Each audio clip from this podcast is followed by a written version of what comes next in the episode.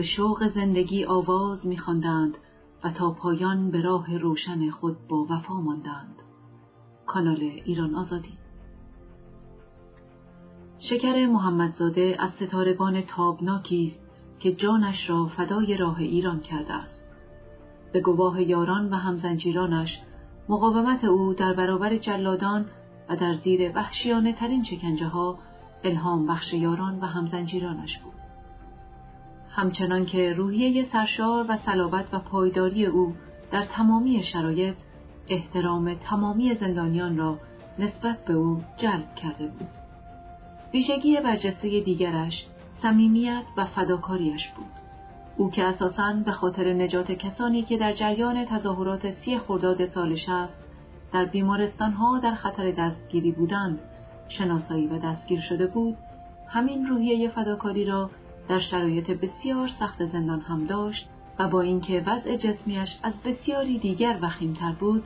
اغلب به فکر کمک به سایرین بود شکر به هنگام شهادت سی و دو سال داشت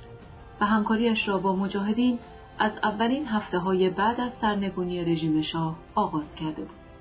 او لیسانس پرستاری داشت و در بین کارکنان بیمارستان سینای تهران از محبوبیت بسیار زیادی برخوردار بود.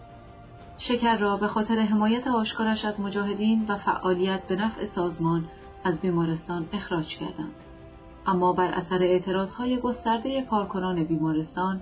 و فشاری که آنها در حمایت از او به کارگزاران رژیم وارد کردند شکر بار دیگر به سر کارش بازگشت و این بار با عزمی جزمتر به راهی که قلبش همواره برای آن میتپید ادامه داد در تظاهرات عظیم سی خرداد سال شست او با تمام قوا و امکاناتی که در دسترس داشت به نجات خواهران و برادران مجروحش شتافت در شرایطی که به دستور لاجوردی و گیلانی مجروحان را از روی تخت بیمارستان به اوین می بردن و به جوخه اعدام می سپردن، شکر به نجات همرزمانش همت گماشت و توانست بسیاری از آنها را از دسترس پاسداران دور کند. پاسداران جنایتکار رژیم که به شدت از اقدامهای شکر خشمگین شده بودند، در روز اول تیر ماه او را دستگیر و به زندان اوین منتقل نمودند. دشنمان خمینی که از جسارت و شهامت او در کمک به مردم به خشم آمده بودند انواع شکنجه ها را در مورد او اعمال کردند اما شکر تلاشهایشان را به شکست کشاند و بازجوها و شکنجهگران خمینی را خار و سرفکنده کرد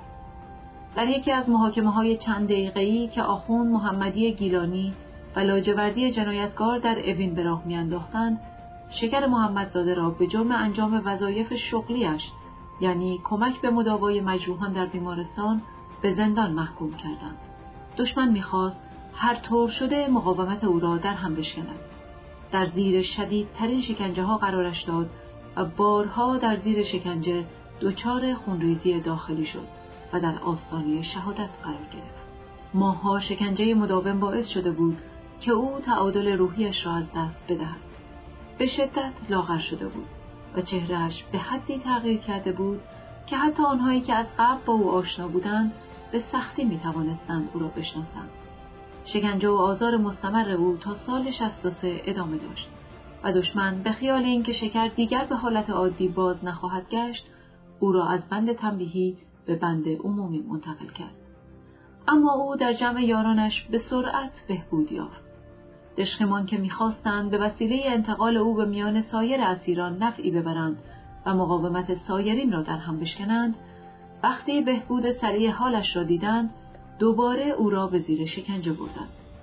شکر تا روز اعدامش مدتهای طولانی در سلولهای انفرادی اوین و گوهردشت به سر برد یکی از همزنجیران شکر در این دوران می‌گوید روحیه شکر برخلاف جسم متلاشی شدهش چنان محکم و استوار بود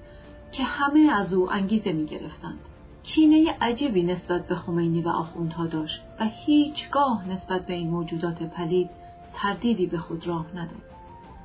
او چند بار درباره آنچه در واحد مسکونی گذشته بود با ما صحبت کرد و می گفت بازجوهای جلاد شعبه اوین به من گفتند وای به حالت اگر از چیزهایی که در اینجا گذاشته برای دیگران تعریف کنی.